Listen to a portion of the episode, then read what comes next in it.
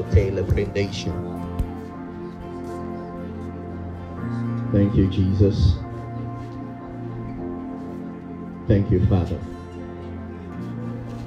Heavenly Father, we are here to be endued once again. Baptize us with your presence. Fill us, make us overflow. We pray for revelation, insight, depth. In Jesus' name, amen. Amen. Amen. You can be seated. Okay.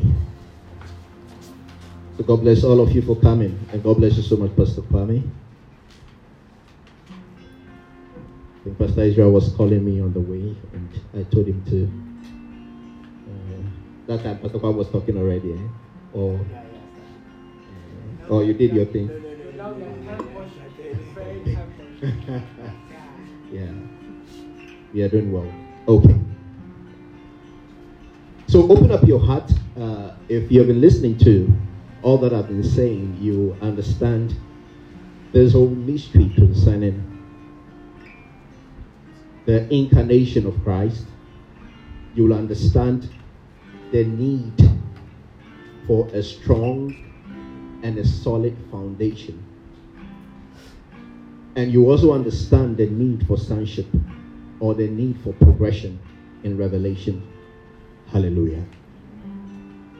In the beginning, we realize that God made the heavens and the earth, and it says that all these things were without form and void, and the earth was without form and void, and darkness was upon the face of the deep, and the Spirit of God moved upon the face of the waters. So here we see the world in the midst of a chaos, and the Spirit of God was present to bring order, to bring things to light. And the first thing that we hear the Spirit of God speaking out, or God saying, is about light. Let there be light. So light is, is, is very, very necessary for our growth. Hallelujah. And when I talk about light, I'm not just limiting us to the physical light. No, I'm talking about light that is himself. He's the true light which lights up every man that comes into the world. Hallelujah. And it's the light that in the state of your numbness, in the state of your unconsciousness, you can still see. Hallelujah. In the beginning, we realized that when the Lord made Adam, before the woman came into being, the Bible says that God threw Adam into a state of trance, or he made what we call deep sleep come upon man. Even though it was a deep sleep, we realized that Adam was still so much alive, in the sense that he was able to testify after the experience that indeed that which has come out, or that which God has made, which many will define that God took a rib out of out of Adam. It's not necessarily a rib. When you go into the word, you you're not going to do Hebrew and Greek, but if you go into the word, you understand that what it is was a side. Side. So let's say like how we are bilaterally symmetrical. So God took that. So when Adam came alive, Adam spoke about how indeed this is the flesh of my flesh and in the bones of my bones, not just rib, which might be a bone. So Adam was thrown into that state, and yet he had abundance of revelation. Hallelujah. He had abundance of revelation, and he was able to know so many things. He was able to live like how God will make him live until what happened happened. Hallelujah. But in God's timings, in God's plans and all that,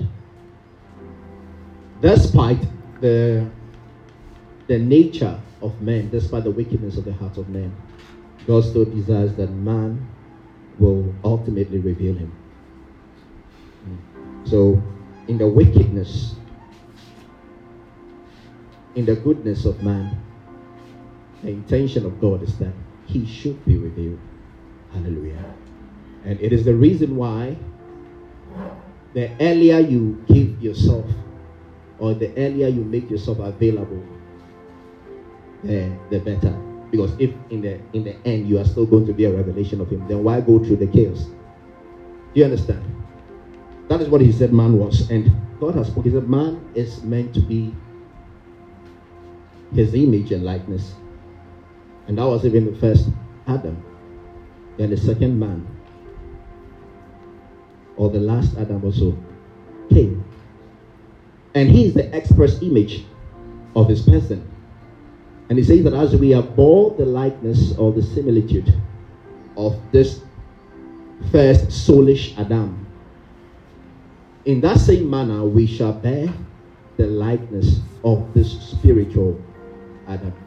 So he says that the first Adam was made a living soul. But then our Lord Jesus, he was made a quickening spirit, or a life-giving spirit. Life-giving spirit. And he was the express image of his person. So every man is meant to reveal God. And every man will reveal God, or else God's word will not be true. Do you understand? Every man must reveal God. So the earlier you give yourself, the better, or the journey will be long. Hallelujah. People go to Tamale in forty-five minutes. Is it forty-five minutes or one hour? forty-five minutes. Others would like to take the very long journey. But why take the long journey when you can have comfort? Or you want to do excursion? I think many people just want to have adventure. Like, they just want to. Yes, fantasies. They just... Money. Okay, okay, okay, okay, okay. So, the purpose of God for you is to stop, stop. God has spoken about you already. Stop the long journey. Eh? Stop the long journey. Wait, today what happened? Where did I pass? Hallelujah. He's seen by revelation, eh? Okay.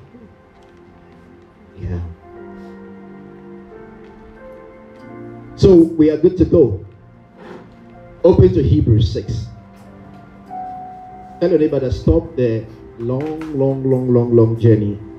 Then. Stop the long, long, long, long, long, long journey.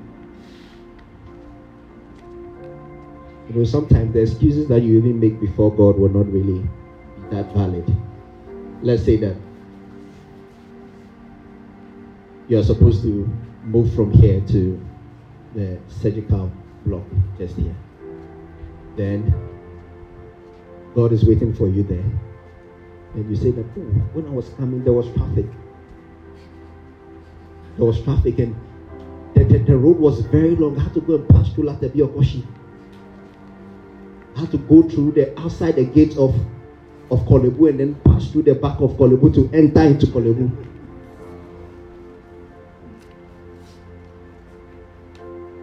Many of those things just display how ignorant we are, or how unyielded we are.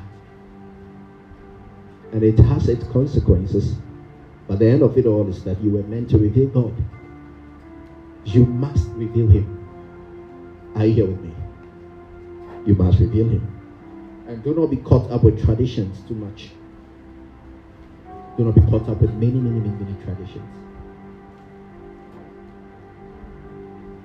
Give yourself, give your body as instruments of righteousness. Are you here with me? Sometimes people do not know the kind of joy that we find in God. And it's because of where they are. Hallelujah.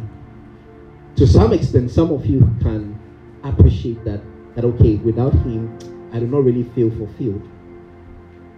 But even with that one cry, you still know that you are not fulfilled, meaning that you've not still captured the full revelation of what God has. So you know that there's joy in God. But then when you look at other things, when you look at like what he mentioned, when you look at the rich people and all that, like you still feel that, oh, God is not enough for me. It means that you are you are still lacking your scope of revelation. It's still very dim. And that is that is what is causing the decline in what we experience now in terms of our faith.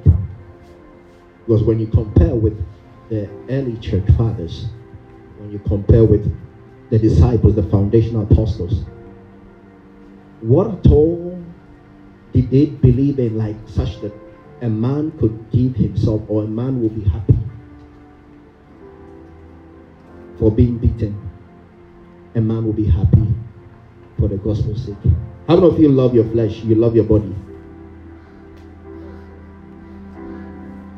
Recently, a guy, or a friend of mine, a good friend of mine, posted on his status, and he reminded me of uh, primary school. He said, when, when they say put your heads on the table,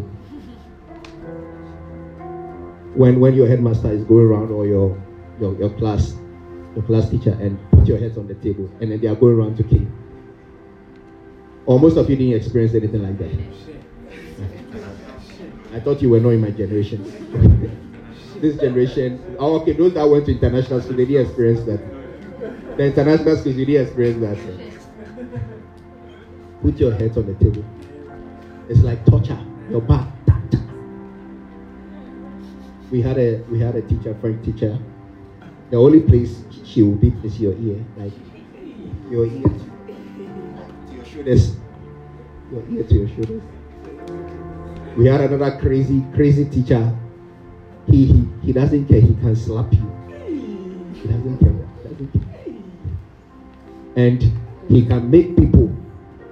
You see your own friend. They'll come and scratch your head, and he's scratching your head. Will be knocking you. God have mercy. But in those days, some will say that because they were highly religious, that it, it's not really about that. It, it's because of what they have seen. It's not because of religion. You know, you know how when some of us people are so crazy about God, and people feel that, oh, you are, you, are, you are lacking civilization, like you are too religious, or you are being overly spiritual. Your revelation is very deep. What you are, it means that you, you, you have your extent of vision does not transcend this physical realm. You have no idea what is in the spirit. If your eyes are open enough, you understand the glory. Many a times, the glory seems hidden. And it is the very reason why Jesus appeared to his people. He was tabernacled, full of glory, and yet none could see. You are saying glory, and you say that it's a demon. You are saying spirituality, and you call it gluttony. You are saying a man that loves people, and you say that what? He loves sinners and publicans, and he's always whining and dining. So, it's because of where they were focusing their vision on. They were not looking at the life, the, the, the purpose, that the reason why the man came. He came that we might have life to the fullest. And it's the reason why they never experienced the life, because all that they saw was what was outward. Say the glory within. The glory within is dimensionless. Say the glory within me. The glory within me is eternal. The glory within me, the glory within me is unlimited. Is and many, many. And as I'm speaking right now, many will still not, even people here, they will still not understand what I'm saying. Because they'll say that, ah, it is about the cars, it is about the, having fun, it's about being happy. Is that all you can do? Where is the heart? What do you focus on? What are you building? I'm not talking about physical houses. What, what are you building?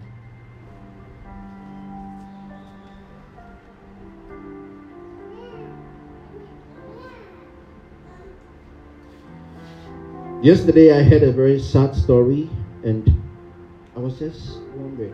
It's not even about the war, but this one is just a local local problem here, where the life of two people or scammers. I don't think they were even genuinely scamming, but maybe something happened. You know, sometimes in the course of, sometimes you get into a tight situation and uh, you might not be able to defend yourself that, okay, the money is missing or something like that. If you can't really defend yourself, it looks as if you might have defrauded. I believe maybe that was the case.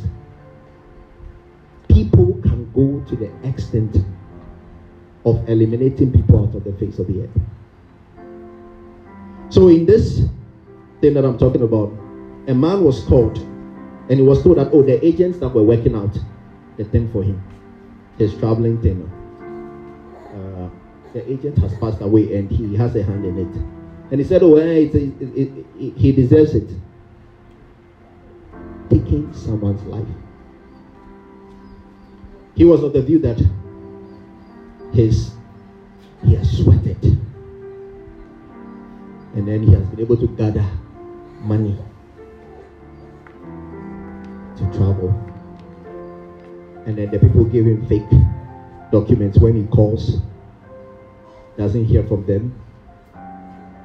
He came to Accra to come and look for the people. He met the person, then somebody came in, in between them, then he didn't find the person again. Yeah. So the man said, okay, don't worry, he, he will buy him the ticket. Then it wasn't long, the man put his phone off. So now he's not reachable. And it was, the thing was just three months. So three months, he said the visa that they said they have worked out, so it's just three months. And now one week is left. He said, okay, if this is what you do to me, this is also what I will do to you.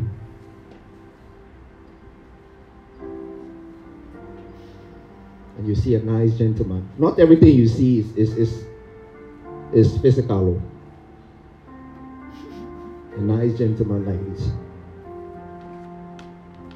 dying a very very miserable death. I believe some of these cases will get to the hospital, they, they, they will try their best, they, they won't see the roots.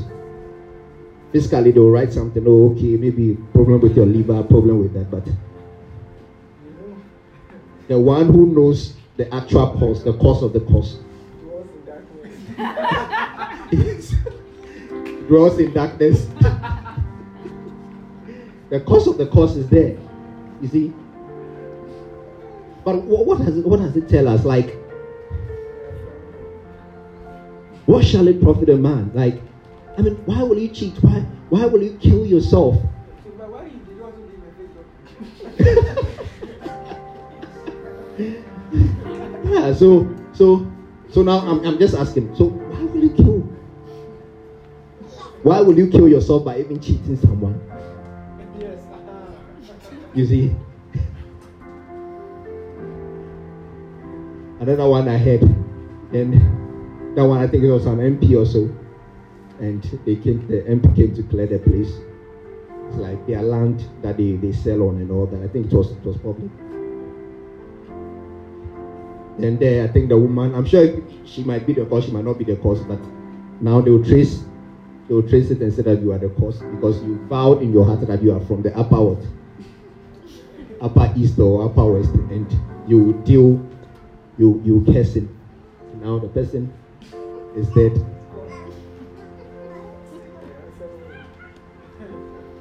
You know, there are a lot of things that control the universe. Some by the Spirit of God, others by other influences.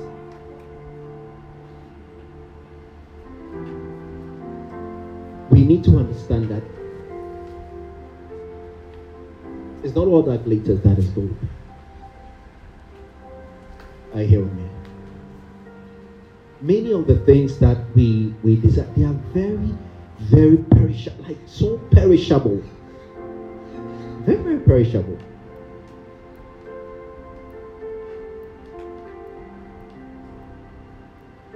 The greatest thing that you can do to yourself is to find yourself in the will of God. Hallelujah.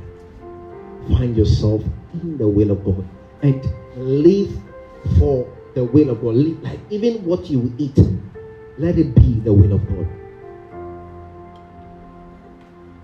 I hope you understand. I'm building on what I've built on already. So Jesus said, my meat is to do the will of him. That's it.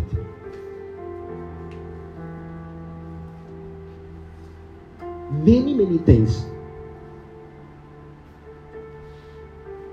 If God should open your eyes and say, this, this is not valid. This thing, it doesn't count. This thing is cost ninety. This thing is zero. No. Go in this direction. And surprisingly, many of the things that you might have even given your life for, or your time and all your attention for, might be nothing. So why waste so much energy? The will of God must be paramount in your life. Like, it is something that you should give your life for. If, if it's worth dying for. The will of God.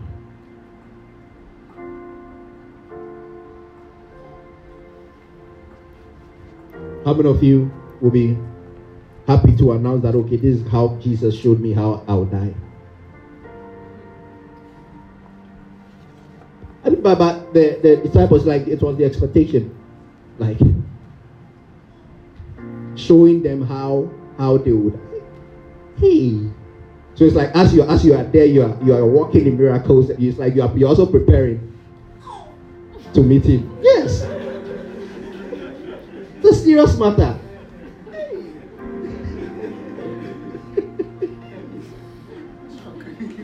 Even. And, and many of those deaths, you, you, you know how we will even consider it. We will consider it here as, how do we call it? Uh, strange death. Oh, why, why, why should he die like that? You know, we, even Jesus Christ, you know, anybody that dies on a tree, it's like, okay, you are cursed. So even Jesus Christ, they will, te- they will, they will tell you that he's cursed.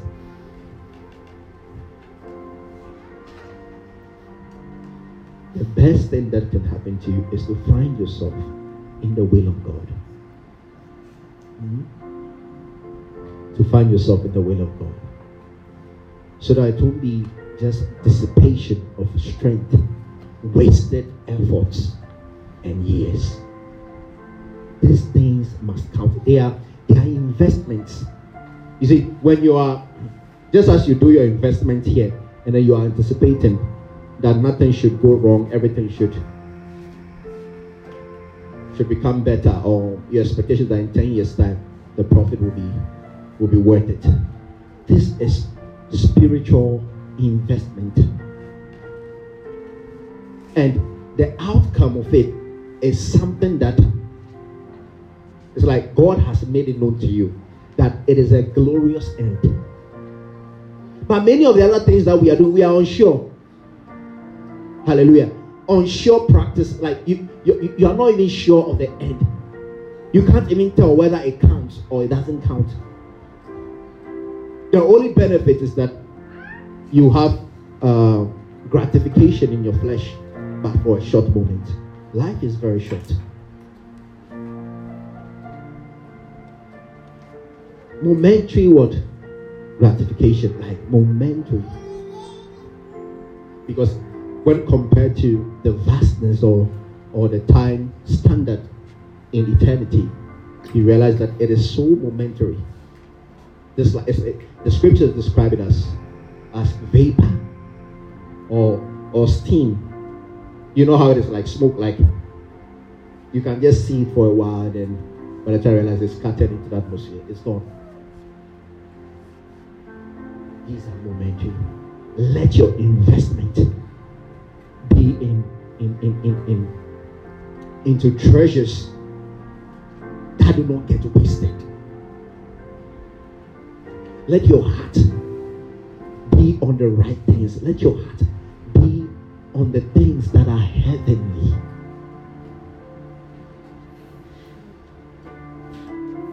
Let your mind be on the things that are glorious.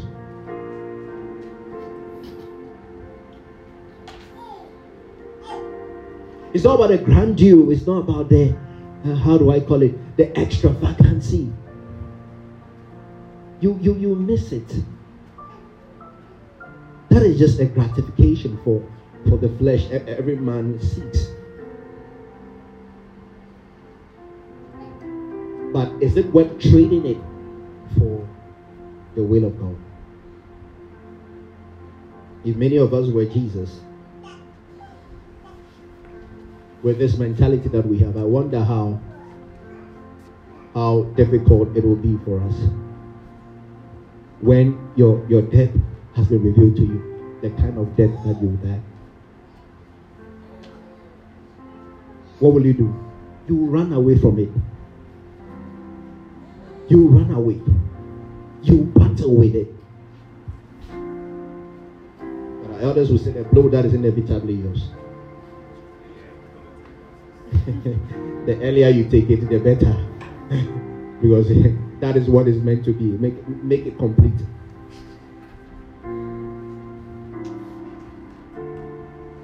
Many of us make our journey of ascension so long. We make our transition into different dimensions of glory very lengthy, because we decide to beat about the bush. We decide to take wrong routes. From here to the surgical block, you said you are going to pass through the mortuary, then when you get there, you have to go back to Latapiokoshi to find the route. You come back and you tell me that the journey was like five kilometers. Meanwhile, it was just one hundred meters. And this has much glory. You see, if you don't think about so much about eternity, you you won't you won't you can't relate with what I'm what, what I'm saying. And and the only way that you even know of these things that I'm talking about is when you separate yourself to know. Hallelujah. When you allow God himself to take you to that deep state of sleep, so that he himself can open your eyes. So now your physical eyes are closed, and yet you are open up to what? The revelations of the Spirit.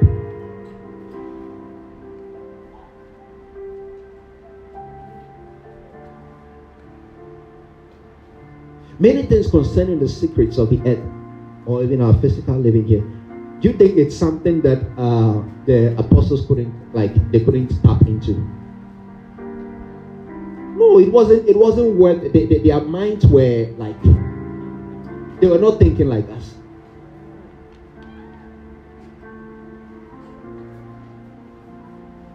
As you are seeking and you are desiring him, assuming he appears to you right now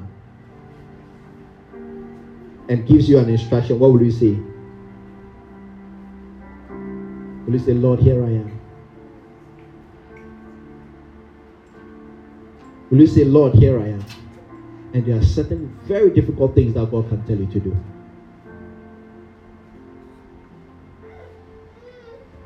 Even sometimes you even doubt whether it's the voice of God. As I'm speaking, some of the thoughts are coming to your head. Imagine what if God should say you should do, you doubt if it is God.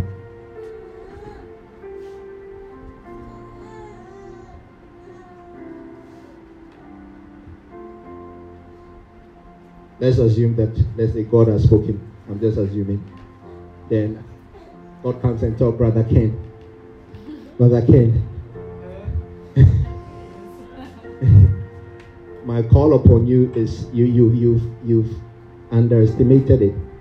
It's it's bigger than what you are thinking. So leave all that you are doing. Leave your father's house. Leave, leave everything that you are doing. He said, leave medicine. Leave, leave, leave, leave your PhD. Leave, leave your consultancy. Like, come and pursue. How will you? How will you fight with it? Just, just ask us how. You need to, you need to confirm it. Yes. Is that, is that, is that God, God has to confirm it. I, I tell you, certain, certain states that God can put you in there. Yeah, so he's, he's saying what is obvious, that probably you might be thinking there's even the voice of the devil. Imagine.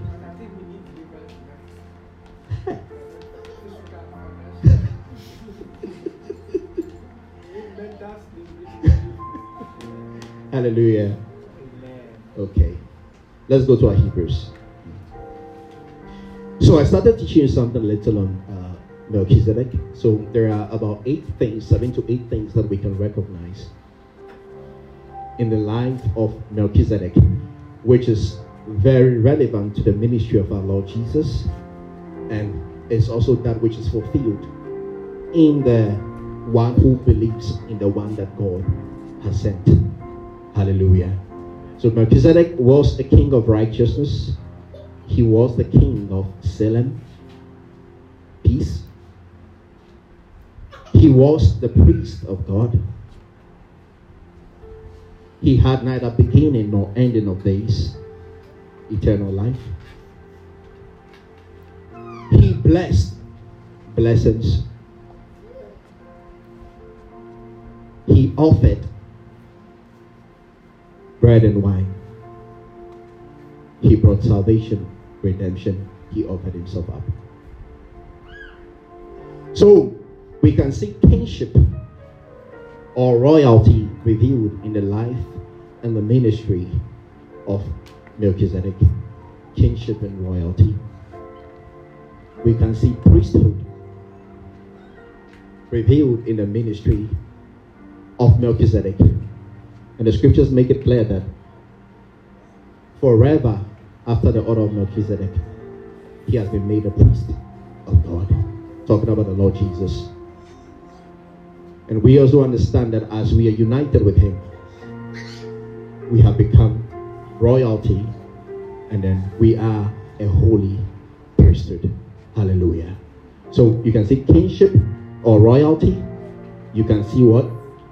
Priesthood. You can see priesthood. Then we can see righteousness. So righteousness that comes by imputation and impartation. Righteousness that comes by imputation. So in the life of Abraham, scripture says that it was credited unto him, or it was imputed unto him as righteousness, because he believed in God. He staggered not at the promises of God through unbelief, but was strong in faith, giving glory to God. So, but in the life of the believer, it is not just imputed. David also spoke about it. Blessed is the man. So it's not just imputed, but also part of our being or part of our nature, also imparted. He is the righteous one. He is righteousness. And we have become the righteousness of God in him, because he actually took our place. Amen. So, what did I say? Kingship or royalty revealed, which is in the life of Jesus, and also true in the life of the believer. Priesthood revealed in the life of Jesus, and also priesthood in the life of the believer. Then righteousness. Righteousness that comes by imputation and impartation, which is what he offered. His nature is the nature of righteousness. And because of, our, of the assurance, the seal he has given to us, we also have his righteousness. So when he looks at us, is his righteousness that he sees. Then we can see Salem, peace, peace, peace. So in peace we can see the ministry of reconciliation. Hallelujah. We can see the ministry of reconciliation. We can see the full functioning of the divine graces and the mercies and the favor of God. Hallelujah. When you go into it all, you might have a few differences, but basically it is grace. Grace, mercy, favor. We can find it in peace. Amen. And it didn't just leave us there, but we realize that the reason why all these things came was because he offered himself up. So he offered as an offering, revealed in the presentation of the bread and the wine. The bread symbolically representing the body of Christ, or the body of Jesus that was broken for us. And then his blood, or the wine representing his blood, which was his life that was poured out for us. So in him we have forgiveness, the very forgiveness of our sins. We find it in the blood of Jesus. I think at a more appropriate time we shall go deeply into that, go into the, the Greeks and the Hebrews of it. So forgiveness is made available. He brought us back. So it's like you belong to him. Amen. What many will say is actually an economical term. Like, I'm redeeming my code. I don't know whether you, you, you if you voucher, those vouchers you redeem, like, it's like, yeah. So it belongs to you. He buys, he buys you back. He bought you back. Like, so he has purchased you. Say, I belong to the Lord. I belong to the Lord. Hallelujah. So how many have I mentioned? I said what? Royalty. Then priesthood, then righteousness, peace, which comes along the kingship and the system as the royalty. Okay, so then the peace, which I said comes along with the ministry of reconciliation. Hallelujah. With the ministry of reconciliation. Then, with that ministry of reconciliation, we know that you can find that aspect of redemption. You can find that aspect of sanctification or separation, because it has to do with the pouring out of blood. Scripture says that almost everything in the Old Testament was purged by what? Blood. Hallelujah. We'll go to the baptism of the blood, hopefully, maybe today. Baptisms. We'll talk about the blood, water, and the spirit. Yeah. So then what he did do, he made a proclamation in the life of Abraham. What did he say? He said he blessed him. Hallelujah. He said, blessed be the God and Father, or the God of Abraham, the possessor of the heavens and the earth. He actually blessed Abraham. So now he makes real the covenant of blessing, or the blessing of no condemnation. Amen. So he didn't just leave you there with kingship or royalty or with priesthood. He didn't just leave you with uh, the imputation and the impartation of righteousness. He didn't leave you with uh, just the ministry of reconciliation, comprising of his peace, his mercies, his graces, his favors. But then, it was also a ministry of no condemnation. It was a ministry of life. It was a ministry of blessings, because blessings were proclaimed upon Abraham. And if you say that indeed, shall all the nations of the earth be blessed? You can imagine it's not even talking about the physical blessings, though there's a dimension of it inside that. The goal is, is something greater and weightier. Hallelujah. Something greater and weightier. It is about the seed of God. It is about the life of God. And not just that, but he himself was an example of the life. He said he had neither the beginning of days nor the ending of days, no mother, no father. No one knows, no one can actually trace. That I was telling that people argue that probably it is shame, but uh, it's not, we can't fully establish that.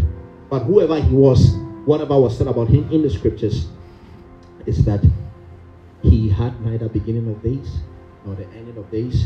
So if he had no mother, no father, meaning that he was not really born of blood like as we,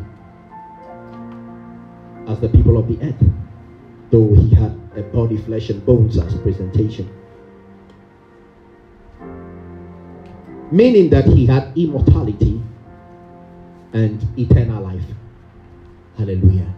Amen. So there we find eternal life, we find what? Immortality. And these things that I speak about, Paul has already revealed to us that this actually comes from the truth of the gospel, the light of the gospel. It brings, it makes real what you call the eternal life. And to make it more more confusing, more confusing and uh, highly debatable is that immortality. Because this is where now it will begin to, oh, eternal, eternal life, oh, I have eternal life in my spirit. You can say that, but he speaks about the immortality dimension of it.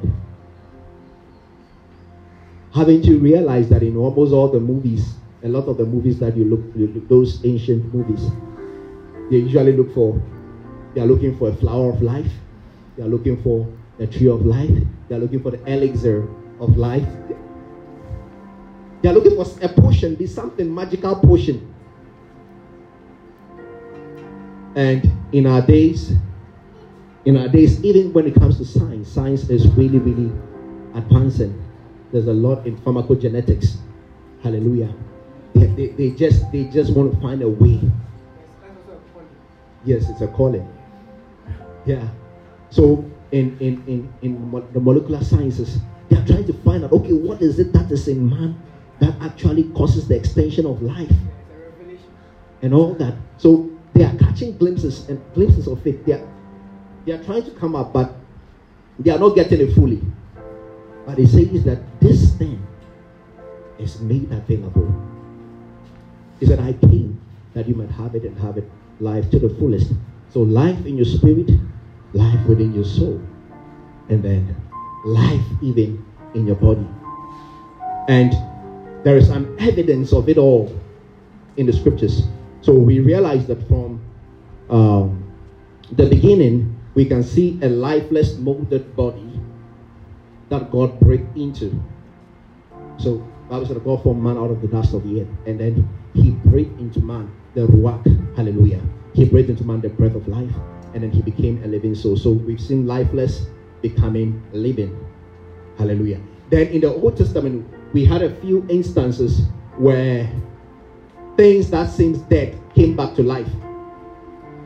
So in the book of Romans, you can see how it confirms that he considered now not his own body now dead. Hallelujah. Even though he was advanced in age and all that, he still believed that he was highly potent and fertile.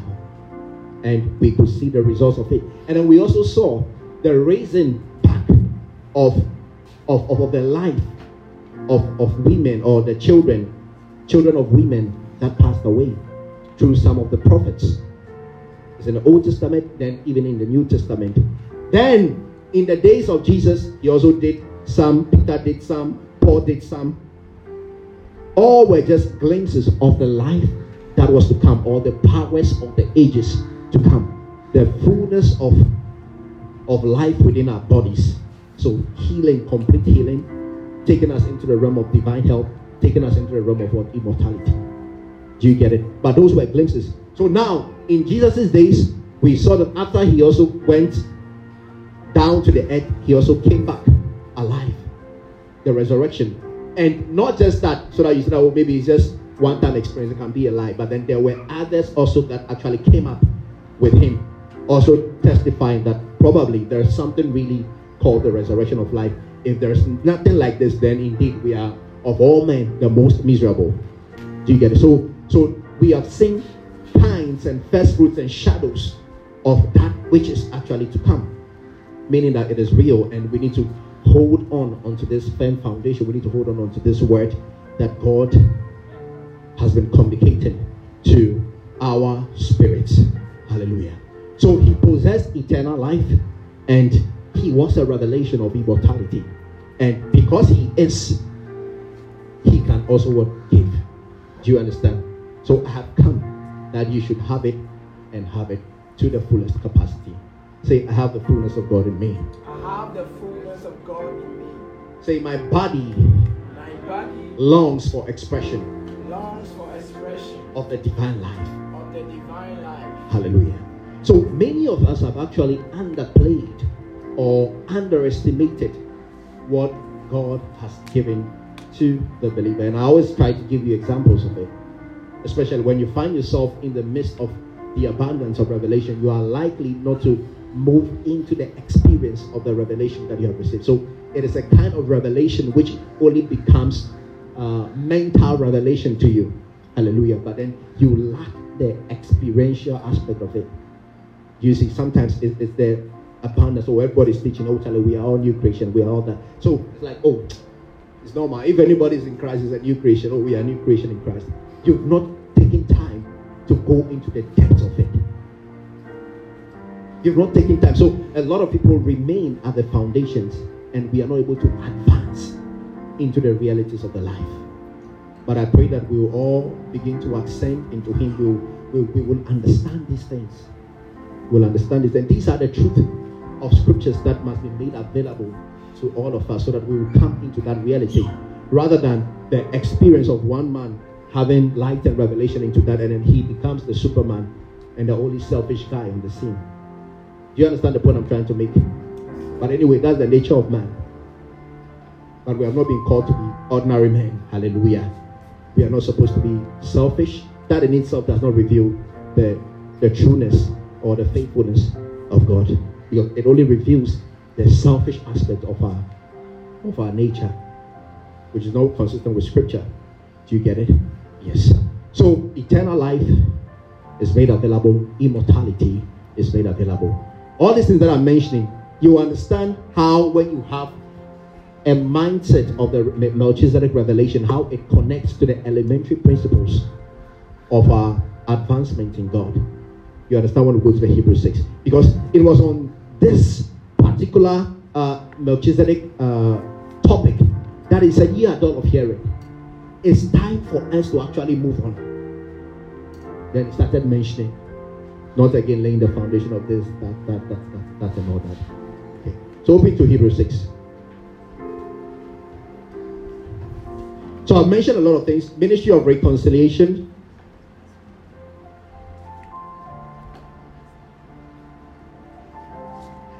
Ministry of reconciliation. I've mentioned the ministry of no condemnation. I've mentioned the ministration of life, eternal life, immortality. The ministry of righteousness and justification. Forgiveness and redemption. Royalty, kingship, and then priesthood. And just as all these are fulfilled in the Lord Jesus, likewise is it fulfilled in all those that have come into union with him. My time is almost up, so let's go to Hebrews uh, Hebrews Hebrews, are you there? Hebrews six. So we are continuing exactly what we started. So remember, we are building something on how to become skillful in the word of righteousness, how to stop our dullness when it comes to the hearing. You see? Okay. So the King James Version, I read Hebrews six one. It said, therefore, leaving the principles of the doctrine of Christ, let us go on to perfection. Perfection. Perfection is teleos. And He said what? Are you there? Let us move on to perfection. Not laying again the foundation of repentance from dead works and of faith toward God, of the doctrine of baptisms, of laying on of hands, and of the resurrection of the dead, and of eternal judgment. And this will we do if God should permit. So it's like the things that they are dull of hearing, which is the requisite for their maturity. He always keeps on telling them, this will we do. So sometimes emphasis is very, very important. You shouldn't get tired when things are being repeated. Amen. Okay. So now, many of the things that I've just mentioned concerning the ministry of Melchizedek, you can see its direct correlation to the things here. And when you read the Hebrews chapter five, you see the link, how it connects to the Hebrews chapter six. Okay. So now, the first thing he mentioned was what? Laying again the foundation of repentance from dead works. I told you that we have what we call the works of the flesh, and then we have what we call dead works. Hallelujah. And the dead works, the works of the flesh is even obvious. Hallelujah. But then the dead works comprises more of these two, what we call the works of the law, and then the works of the flesh. But I will even want to focus more on the works of the uh, the law. Hallelujah. So the scriptures already made it clear to us that when it comes to the law, if any man would depend upon his arm of strength, the result is futile, because the flesh is rather exposed. So the law comes to expose the sinfulness of the flesh. Hallelujah. Meaning that if any man should depend on human efforts or exertion, he's not going to be successful in the pursuit of the life of the Spirit. Do you get it? So God wants us to have a consciousness of his being, a consciousness of his righteousness. Are you here with me? And not a consciousness of sin. Is the reason why all these comparisons were made when you read Hebrews eight, Hebrews nine, Hebrews, like when you read the entire book of Hebrews, you realize that he was just trying to make a point. It was like, as if an argument trying to reveal truth to the people. That all these revelations we find in the Old Testament, all the slaying of the bulls and the cattle and, and all the all the things, it could not really complete or complete the, that work of cleaning the conscience of man. God is more concerned about your conscience. Hallelujah. You remember Paul dealt a lot with the conscience, because there's a way it really is so much directed to your relationship with God. Even when Paul was dealing with the conscience, there were instances where he spoke about, if you are you a brother, you are going to eat something, and because of your level of maturity, that eating will cause another brother to fall, then even what resist from doing that. So now, because of love, you stop. Because when that person looks at you, said, ah, even even Pastor Obed is doing this, or even Pastor Israel is doing this.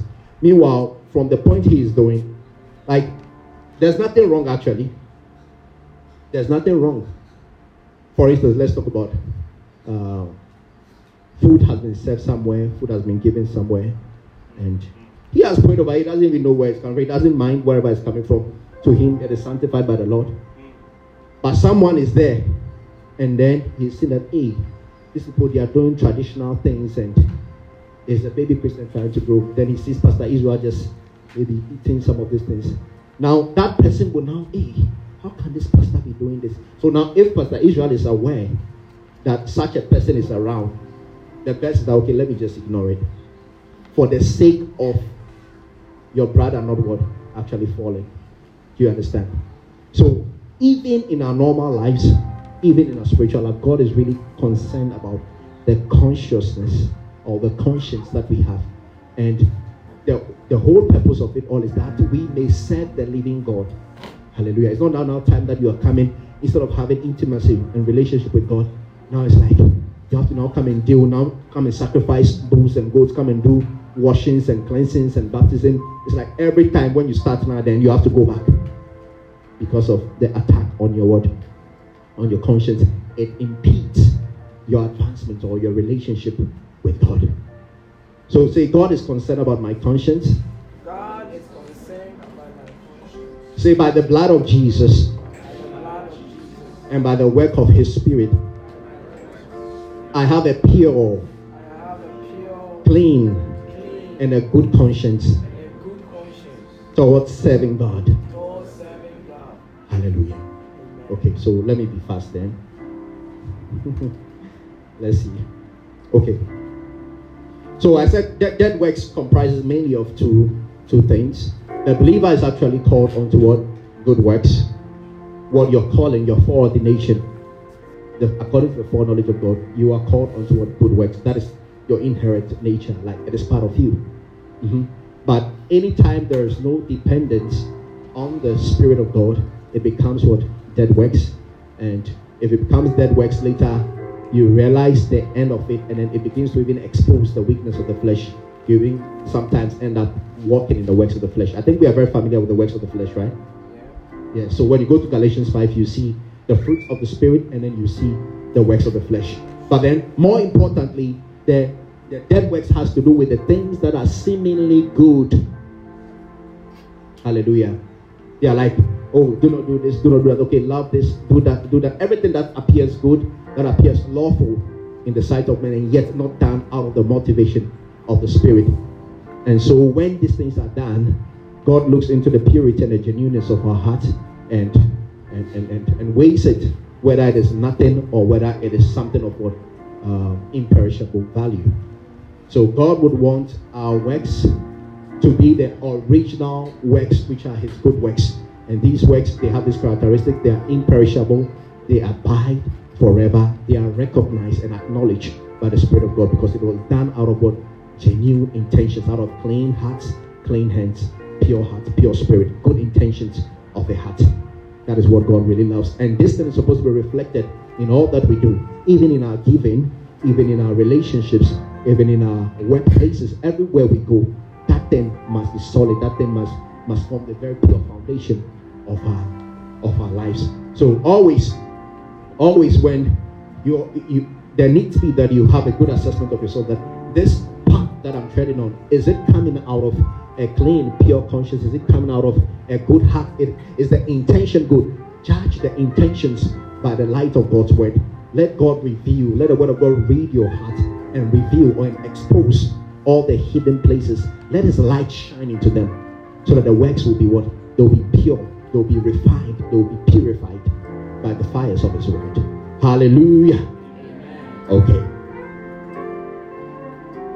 Will we be able to? Okay, so let me just mention it.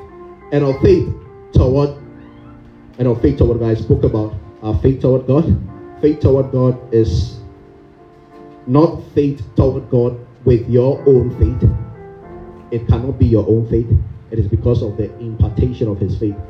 When it came to man, even when it comes to the issue of belief, he said he has dealt to each man the measure of faith. Do you understand? Therefore, now he says that building up upon your most holy faith by praying the Holy Ghost. So God has supplied. So then out of the supply, you build upon. And even the building upon, the edification comes from him, because it is an intimacy or an engagement, or it is a positioning of your life to receive deposits from the Spirit. Do you understand? So from that point, we grow, we advance.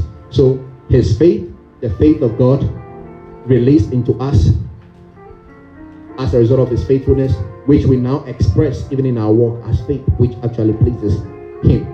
So in this journey of spiritual maturity, it is of faith towards God, and not by uh, just not by works. Not by works. And yet the faith towards God, which is as a result of the deposit of God's faith, will end up producing good what? Works. Hallelujah. Because that is what you are called for. And that is the mystery that James was trying to explain, the connection between faith and works. Show me a man that has faith by the proof of his works. And yet Paul also argues that that faith is different and then works is different. Remember the context, but see the their union here. Hallelujah. The deposits of God's value or God's faith in you, igniting faith in you, and therefore you have faith. You understand? He sparks up the faith. Okay. Then of the doctrines of baptisms, I'll try and speak on this within the next two minutes. So on the doctrine of baptisms, All other baptisms that you have heard of, they were all shadows. Hallelujah. So there were a lot of baptisms in the Old Testament. Almost everything. When we talk about baptisms, we are talking about washings, cleansings, purifications. Hallelujah. But then usually when we mention the term baptism, the idea that comes into our mind is water. You can baptize anything at all with any medium. Do you understand? Baptism can be done with any medium. Once that thing can be soaked or dyed into that medium, at the right time we go into the Greeks and the Hebrews of it. So all the baptisms from the Old Testament, the baptisms done by the blood, the baptism that the high priest or the priest will go through before they proceed into the temple, the washings and all that, all the ablutions. I think if I say ablution, you understand very well. Ablution, you you you you you are familiar with ablution. So all the washings and the cleanses that are done, it was just shadows of that which is to come. Then John the Baptist came, and then he came to reveal the baptism unto repentance. Hallelujah. So he came and told them that they should change their mind. They should change their mind because God is closer. God is God is nearer. And then he used water as the medium to baptize them. In the Old Testament too, we have figures of baptisms. So he speaks about the baptism of Moses. Hallelujah. In the New Testament, speaks of the baptism of Moses. But then the baptism of Moses was about the people in the Old Testament going toward the Red Sea. They were baptized into the Red Sea, which was a kind of salvation that came to them. Then there's the baptism of Noah. So here you speak about Noah's Ark, or the eight that were saved in Noah's Ark. They were saved through baptism. Peter mentioned it. My time is almost up. Peter mentioned it. So I've given you all figures, the figures and the typologies of the baptisms.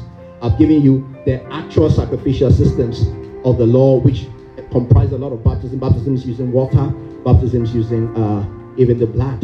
Hallelujah. And then the days of Jesus, Jesus' disciples baptized, and before the cross, and then after, after the cross. But then the real baptism was what John the Baptist spoke about. He said, "For I indeed baptize you with what? Water, again unto what? Repentance. But he that comes after me, he is the one that baptizes with the Holy Ghost and with fire." Hallelujah. So now, he said, when you get a hold of all these shadows and all the experiences of the sacrificials, they understand what they actually point to. Now, have a glimpse of this, this, this thing, like catch the revelation behind the one that is to come. He is the one that will baptize with the Holy Ghost and with fire. So now, the purifying agent, the cleansing agent is now a fire. It's now the Holy Ghost. Time will not allow us to proceed into the fires and the, all that. But you understand that there's fire within you. Hallelujah. There is there's a river of fire. Let me say river of fire. Let me not use another term. But then river that is tabernacled in your spirit. River that is tabernacled in your spirit. And it says that as it is in your spirit, let it flow out. It is the river, or the fire rivers, or the fire waters, or the glassy flame waters of the Spirit. He said, let it come alive. Be on fire. Be on fire for him. One minute more. Okay. So it's of the doctrine of baptisms and of the laying on of hands. Laying on of hands, basically, I spoke to you about uh, the authority, the impartations, and all the things that are necessary for uh, walk with God. We've seen different, different, different kinds of that from the days of Moses, even into our days, and how the Holy Spirit was given as a result of the laying on of hands. So many of you have received so many things as a result of the laying on of hands, and all that you need is a stirring up and activation of what God has placed within you, and of eternal judgment. When we speak of eternal judgment, we are talking about the righteousness of God prevailing. Hallelujah. We are talking about the judgments of God. It says that when the judgments of God are upon the earth, the inhabitants of the earth shall learn what? Righteousness. So there's a direct link of the judgment of God and the righteousness of God. I mean, it's scriptural. The judgment of God and righteousness of God. So hopefully we'll go into, into that very soon. It says, and this will we do if God permit. Then he started speaking about the other things I spoke to you about some time ago. He said, for it is impossible for those who were once enlightened, for those who were once, who have tasted of the heavenly gift and were made partakers of the Holy Ghost and have tasted the good word of the Lord and of the powers of the world to come. if they shall fall away, to renew them again unto repentance, seeing they crucified to themselves the Son of God afresh and put him to an open shame. All that he's trying to say is that your association, your identification with the Spirit of God, or your identification with Christ, has so much to do with greater power dimensions of the ages to come. Hallelujah. And here he was trying to make a statement that uh, if if we would have to go through over all these things, or we would, you would have to repent again and come over again, crucify the Son of God afresh, then you are missing it. Hallelujah. For it is actually impossible to renew such men again unto repent, repentance, seeing what they crucify the Son of God afresh and then bring him to an open shame. God wants us to come so much alive in him. He wants us to have that identification. You see, what actually qualifies you to be a believer is his seal upon you. Hallelujah. There's a seal, or or there's the pledge of God on you. He has marked you.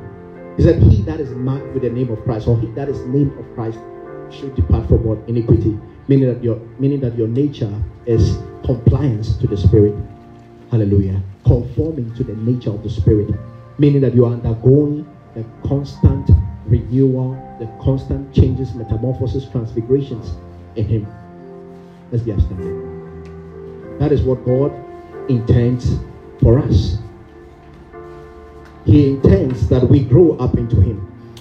You see, when you understand this lit, I, I, I, unfortunately I've not had time to really break things down the way I would want.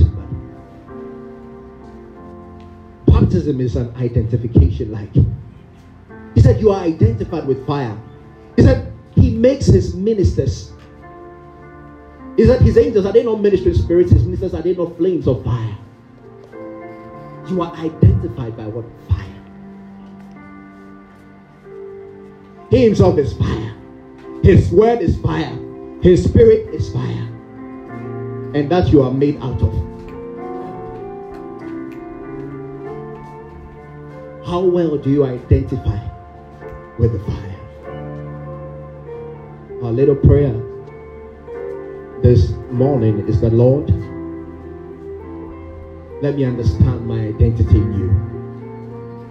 It has always been the prayer of the Apostle Paul, that he will get to the place, you know, God understands you, and not even your messy nature. He understands your true divine origin.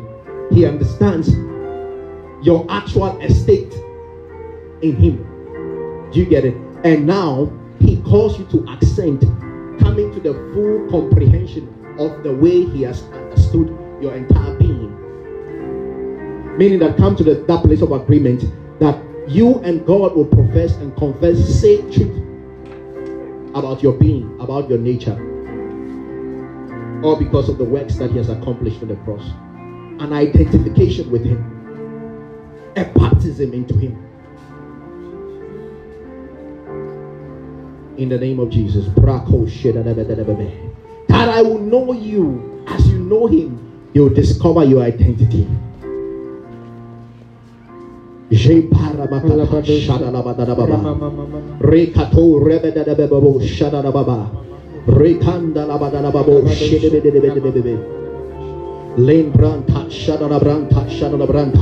Brigade, Lebrede, Jada Lebrede, Bricozen, Telebedebe, Shedda Bedebe, Pandu, Ikana Baba, Shadda Baba, Rependa Nebebe, Shedda, Rabam Bam Bam Bandana Baba, Shandi Libia, Lipa Pato, Shedda Nebebe, Prantana Brada, Rabata Labana Badana Brada, Shedda Brada. That all these things that have been mentioned, oh Lord, Maro Sekete.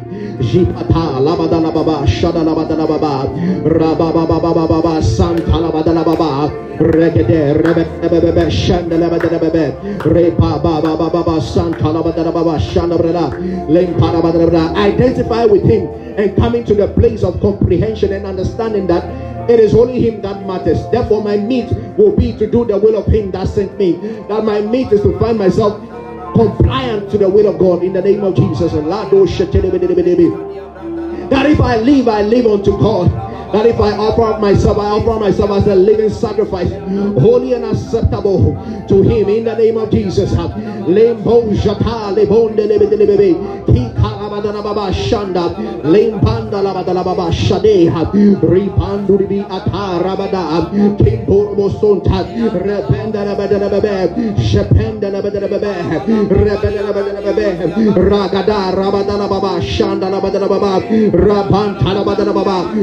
Oh,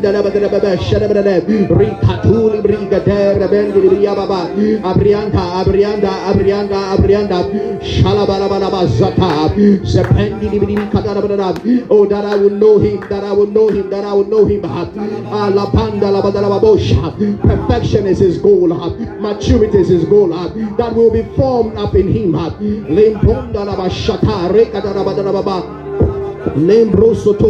Remanduri Ishabelebelebehe, Apandi Bikata, Apande de Bekepe, Apandu Idalabadababo, Shadalabadabab, Repentalababe, Regazeta, Lebrenta Shadabele, in the name of Jesus, Atalabadababoshe, Kaburubo Satana, Balabanabashanda, in the name of Jesus.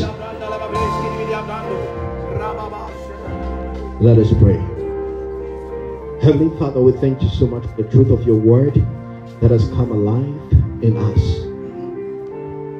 We thank you for the realities of the life of Jesus and all the works that he accomplished for us. We thank you for the truth revealed concerning the very foundational principles of spiritual advancement. And we thank God that these things are perfected and complete in us. In the name of Jesus, we lack not the spirit of revelation.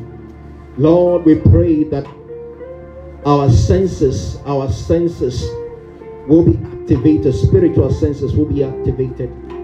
That we will know you more, that our eyes will be open to the realms of the Spirit. That our eyes will be open to the reality of all that you have accomplished for us. Lord, we want to become all that you have predestined us to become in you. Lord, we pray that we be an aware consciousness of the will of God. Lord, predominate our entire being. Dominate our being.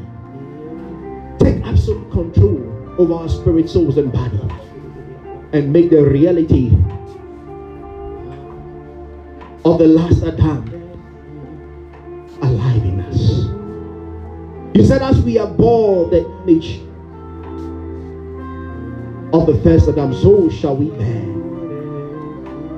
the image and the beauty and the glory and the life of our Lord Jesus. We thank you for activating your spirit within us and bringing us again into the place of zeal, the place of fire, the place of wholeness in you. We thank you for the will of God at work in our lives. In the mighty name of Jesus, we have prayed. Amen. Amen. Give a hand offering to the Lord.